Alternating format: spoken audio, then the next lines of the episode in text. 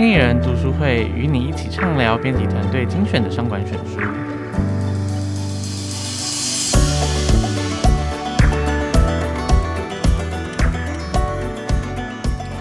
欢迎来到经理人 Podcast，我是经理人的采访编辑刘耀宇，大家可以叫我 Andy。那今天我们旁边的是经理人的资深采访编辑林庭安，我们请庭安跟大家打声招呼。Hello，大家好，我是庭安。好，那今天的话，一样又是我们经理人读书会的单元。那我们今天要谈的书叫做《逆向工程：你我都能变优秀的秘诀》。在谈这本书之前呢，我们要再讲一下这本书围绕的主题。这围绕主主题其实是，呃，我相信现在不管是各行各业都会面临到，就是其实，在高度竞争的状况下，其实老板都会要我们，就是常常开会会觉得说要提出新点子啊，或者是新事业，让这个。公司就是有一个新的这个营业计划，或者是新的营收成长动能。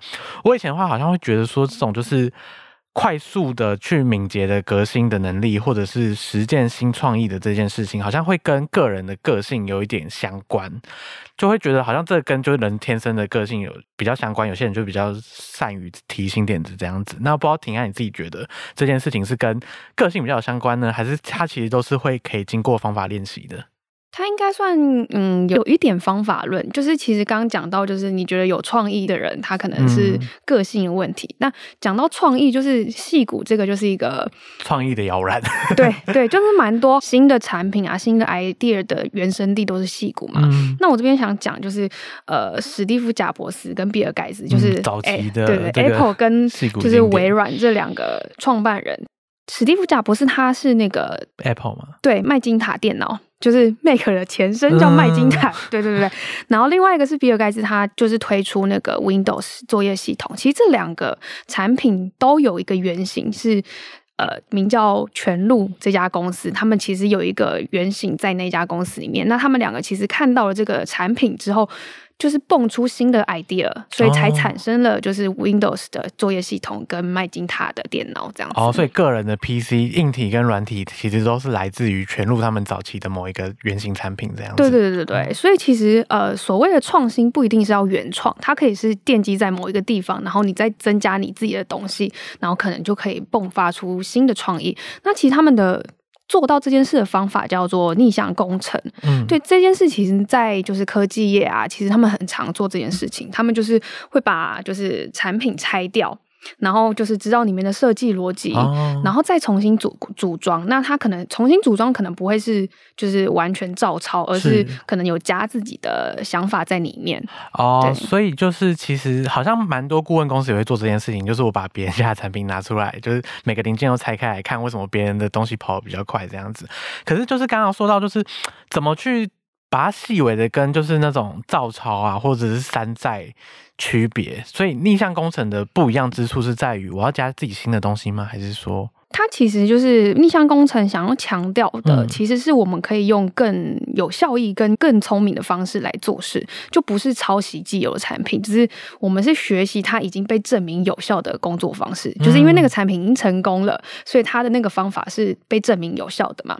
那作者傅利曼他其实有讲到一件事，就是他觉得复制模仿这个东西，这个行为其实不会带来任何创意，只是你在复制的过程中，你应该要强迫自己去分析。就是解构这个作品，然后思考它为什么会这样设计，然后或者是这个画它为什么会这样子排，或者是怎样配置。就是当你开始对你自己过去习以为常的事来提出质疑的时候，其实你就会产生新的创意。哦，了解。所以其实算是我一开始是站在巨人肩膀上，可是我在这个立基点之后再去做自己的努力，这样子。对。在了解逆向工程其实是我们可以快速获取新点子的一个方法论之后，那会好奇说，譬如说我所在一个呃作为编辑的产业啊，或者是我今天是一个产品经理的这个产业，那一开始我怎么在我所处的产业去开始尝试使用逆向工程这个方法？就是它这个运作模式其实有点像跟演算法有点像，嗯，就是。你有用过交友软体吗？呃，蛮多人都有使用过这些社群的交友软体，这样子。对，就是他可以分辨出可能你喜欢或不喜欢的对象。那他的方法其实用演算法，第一个他会收集大量的资料，就是呃，他会就是，如果假设你喜欢，他可能就会往右滑，然后不喜欢就往左滑。嗯、那透过你这个行为，他其实就会知道，他可以收集大量的例子来知道说你喜欢哪一种类型的男生或女生。对，所以那第二个方式就是呃，第二个步骤是，就是他收集到大量的资料之后，开始拆解那个例子，从中里面找到变数，就是那个所谓的变数，就是会影响使用者的决定，就是可能是。呃，对方的年龄，或是身高，或者是他的上传的照片的数量，这都会影响是你喜欢他或不喜欢的变数。这样子了解，所以其实简单来说，就是跟演算法的逻辑有点像是，我先收集一大堆的例子作为参考，然后再从这些例子里面去挑选。刚刚说，就是我自己怎么去反思这个例子里面的细节，这样子。对，那。其实这部分的话，书里面我觉得有提到一个蛮有趣的概念，他是说，就是当我们即使是在做这个大量收集例子的功夫的时候，其实认知心理学家都会把这个状况叫做内隐学习，就是你在收集这些例子的时候，即使你没有刻意的去拆解或是归纳，你其实长期接触的话，把自己沉浸在这些范例里面，你也会察觉到这些范例其实背后的。模式大概有哪几种？呃，这其实就是像我们常说的耳濡目染啦。嗯，那除了收集各种好例子以外，那我想问庭安说，就是在收集完例子之后，最难的感觉还是是我收集到例子，然后刚刚说到这拆解和反思的这个部分。对。那我不知道，就是你觉得书里面有没有提供一些比较实用的方法论，就是在这个分析这些例子和拆解这些例子上面？呃，我我我讲两个就是蛮简单的。第一个是他说，就是透过不同媒介来研究同一件事情，就是作品。嗯、所谓的不同媒介，就是可能是文字啊，或者是音档啊，或者是影音，就是不同媒介。那比方说，假设你很喜欢一位作者写的书，嗯，那你不只是可以去看他的书，你也可以就是去听他的有声书，因为。就是作者可能会念自己写的书嘛，那透过他的念，他有可能会有一些节奏或是抑扬顿挫，你可以揣摩他写作的心境，你就可以拆解他那时候可能写作的心情是怎么样。哦，对。那另外反过来说也是一样，假设你喜欢就是可能某个企业家的演说，你除了去听他的演讲之外，你也可以把它变成文字档，就是你可以把它变成文字档，知道他是怎么写这个讲稿的。对。所以就可能是更细微和就是细致的去记录这些你觉得好的范式。对，就是用不同的方式去理解一个作品啊。了解。那另外第二个是逆向大纲，嗯，就是这跟一般的大纲不太一样。说写作上的时候，我们常用的大纲不一样。对，因为我们一般写的大纲是我们在写作的时候会先写一个架构，就是我要怎么写这篇文章。那这个逆向大纲是反过来的，就是它是写完文章后，你可能就是把每一个段落的重点浓缩成一句啊，对，就是看它，就是你这个文章逻辑是不是一致的。你说像是我们有时候论文前面的那个小摘要，有一点像是，对对对。但它这个意思就是，你其实用这个逆向大纲来拆解作品，就可以看出可能它背后的结构。嗯，但它其实也不一定只能放在写作上面，就是可能行销人员可以对广告文来做逆向大纲，或者是你对就是你喜欢的影片应该也可以，对，影片或音乐也可以做这种拆解。对，嗯，那我自己在。书里面的话，我觉得还有一个也是我觉得是算蛮好执行的方法，是他有说就是你把这些例子做一个特质量化的手段。那其实简单来讲，就是把一个东西做更好的量化。那你怎么去量化？譬如说刚刚说到，可能是一个文章啊，一个影片啊，或者是一个演讲。他说你其实就是你自己去设几个指标，像譬如说你想要用逆向工程。学会怎么呈现一个更好或更有新意的演讲的话，你先收集一大堆 TED 演讲，那你去把好的演讲设几个指标，它可能是长度的啊，或者是结构啊，或内容，那你就会知道说，譬如说一百个演讲里面，所谓好的演讲。十个好的演讲，它的长度可能会落在哪里？它可能都是几分钟的演讲，或者是它的结构。结构指的是它可能第一段会先讲什么，第二段会讲什么。那你可能会发现，十个好的演讲，它的开场可能都是来自于一个笑话，或者一个故事啊，这样子。你把这些例子。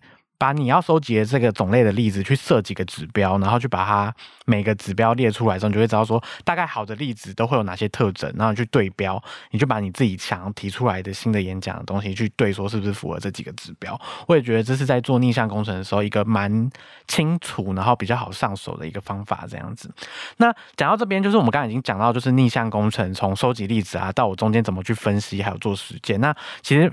另外一个呃，我觉得算是蛮大的痛点是，我们在做实践的时候，我们到底怎么在实践新的点子的时候去测试和接收回馈，好改正说我们这个点子到底可不可行，或者是我新的演讲真的有比较好吗？这样子，今天你觉得他这边的话有没有哪一些方法是你觉得哎、欸、好像蛮实用的？嗯，就其实刚刚讲的那个特质量化有一点点这个意味，就是。嗯等于是你创造出一个衡量标准的话，你其实就可以对你自己的表现提供回馈了。嗯，怎么说？对，它里面其实讲到一个计分板原则。嗯，它就是你利用一些指标来衡量你自己，可能是呃你自己哪一个方面表现好，或者是哪一个方面可能还有进步空间。就他举的一个例子，就是你知道网球的四大天王。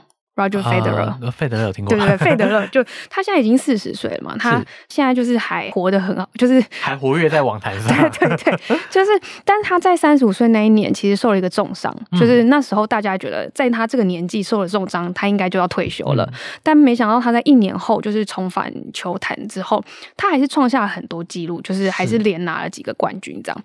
那他方式其实就是彻底分析自己的打球方式，就是等于是他用他自己的计分板。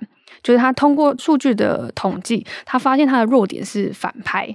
就通常对手就是打他反拍，他就是很容易输，哦、他那一分就是一定会失掉，或者是他会就是有产生非受迫性失误。那他其实就是在那一年针对自己的反拍做出了调整，让他自己的弱点变成强项。哦，对，所以其实他就是透过这一年之后，他的成绩就好转很多。了解，所以就是说，我们可能刚刚前面讲到用我们用一个逆向工程的概念提出了一个新做法或新点子、新产品之后，我们其实就自己可以做努力来讲，我们可以有列一个积分板原则，去看我们自己这一次的表现是不是比上次更好。像我们刚刚说到，可能我想用逆向工程提出一个更精彩的演讲，那我可能就列一个积分板，然后上面有一些指标，然后我去看说是不是真的表现有比之前更好，然后我们去看。对标这种感觉，一个是就是你可以跟自己比，嗯、一个是你可能你找到喜欢的那个例子，你也可以跟那个例子比，哦、说你可能自己差在哪里。这跟自己比也可以，跟对方比也可以。可是重点是我用很数字的量化，就是可以做比较、做记录，然后做比较这样子。对。那刚刚说到的都是比较自己层面的嘛，就是我自己去看我的表现到底有没有比较好。那其实我们有时候也是蛮需要接收来自外界的回馈，我们才会知道我们用这个逆向工程概念做的这个新点子有没有更好。那不知道在收集回馈上面，天安有没有看到一些就是觉得好像蛮实用或比较好上手的方法？就是先讲一下，因为其实，在职场上收集回馈这件事情，其实成本蛮高的。嗯，就你可能做错，你可能就会黑掉或什么之类。所以，其实它里面讲的方式是可以用比较小的成本，或是用比较低的风险来获得回馈。嗯，那它的方法，其实在企业或是个人都是适用的。那第一个是逆向创新。对，就是呃，有一些公司它会在新兴的市场测试它的新产品的新构想，就是它这个方式就可以用比较低廉的成本来迅速收集回馈。哦、那奇异啊，或是可口可乐、雀巢这些公司都用过。那我这边想举，就是个人其实也可以做这件事情，嗯、就是你可以针对一群比较小的受众来测试回馈。比方说，有一些喜剧演员，他可能会在小型的俱乐部里面先测试他自己的笑话，哦、那就是反应如果好的话，他在大型的表演的时候就可以用。笑话，对对对，那其实这个东西在现在这个社群网络的时代，其实更好执行。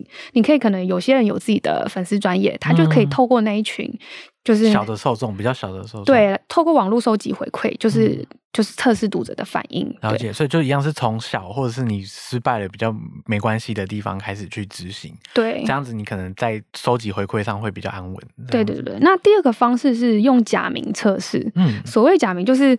就是不是真的名字啊，对，就匿名的感觉。对对对，就《哈利波特》的作者 J.K. Rowling，他其实就是写完《哈利波特》之后非常红，嗯、但他自己其实。就是你知道红了之后，如果你要 出新的作品，你可能就会有有人想要做比较。嗯，所以他其实写了一个侦探，有点类似侦探小说或侦探推理推理小说。对，他就用了一个新的名字。嗯，然后当时其实反应蛮好的，大家就想说哪一个新人写作好像很纯熟，然后最后才发现原来那个是 J.K. Rowling 的假名。对对，这本书好像是叫这个。杜鹃的呼唤吗？对对对，杜鹃的呼唤的。那其实除了个人以外，其实还蛮多品牌或零售服饰的品牌也会用这一招嘛。像是 Gap 的话，可能就是会出一些子品牌啊，因为就会觉得说我这个子品牌推出了，那假设真的失败了，也不会损及我原本这个大品牌母品牌的这威望这样子。所以其实这种假名册是在零售业或者是呃 to C 品牌其实蛮常做使用的这样子。对，嗯，那我们今天的话就是从前面就是讲到说我们要怎么去快速提出新点子，我们其实是可以用逆向工程的这个方法。然后平安又再帮我们介绍了一下这个逆向工程，它其实除了收集例子以外，那我们到底收集例子回来之后怎么去做分析，然后以及。可以做这个新计划之后，我们后面要怎么去看自己有没有成长，还有怎么收集回馈？所以这大概是这本这个逆向工程在谈的这个概念跟方法。嗯，那我们今天分享就到这边，然后如果喜欢我们内容的话，再帮我们频道按个订阅。那我今天的内容就差不多到这边，我们下次再见，拜拜，拜拜。